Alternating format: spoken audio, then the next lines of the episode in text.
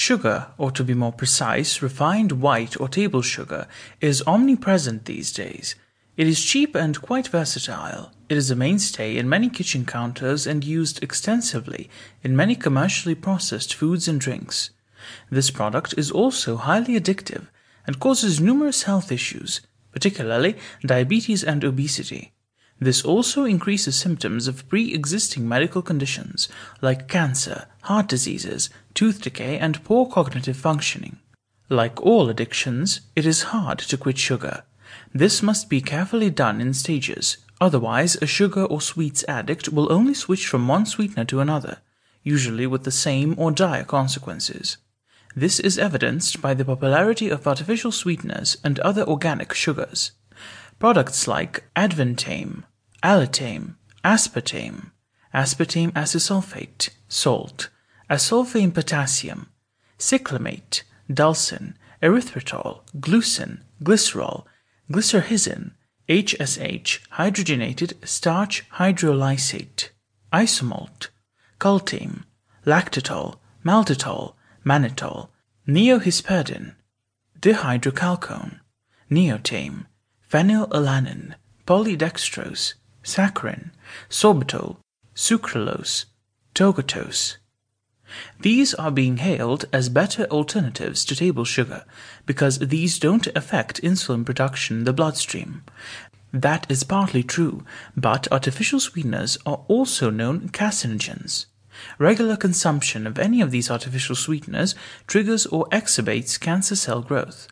By switching usage from table sugar to artificial sweeteners, people lessen the risk of premature diabetes and may even lose weight, but they also increase their chances of acquiring one or more forms of cancer and other bone degenerative diseases like bone tumors, fibrous dysplasia, osteoarthritis, osteoporosis, and sclerosis, etc.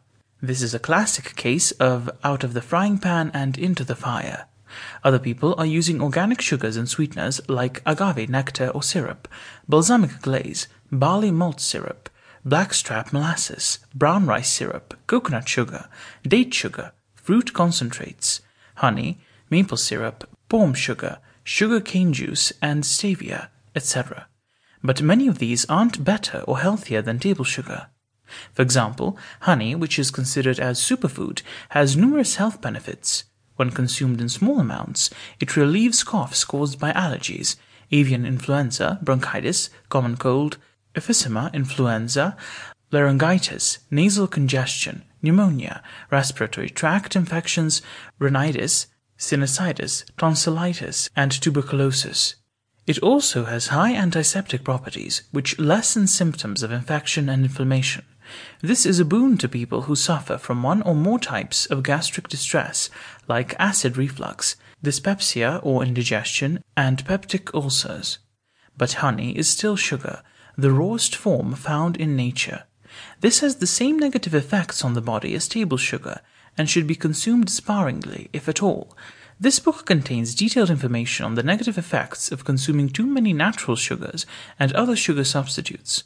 There are recommendations within regarding different ways on how to avoid, lessen, and prevent sweet addiction. Also included in this book are a couple of recipes for making filling, healthy, and sugar free beverages and dishes to show how easy it is to create daily means without using sugar. Thanks again for buying this book. I hope you enjoy it.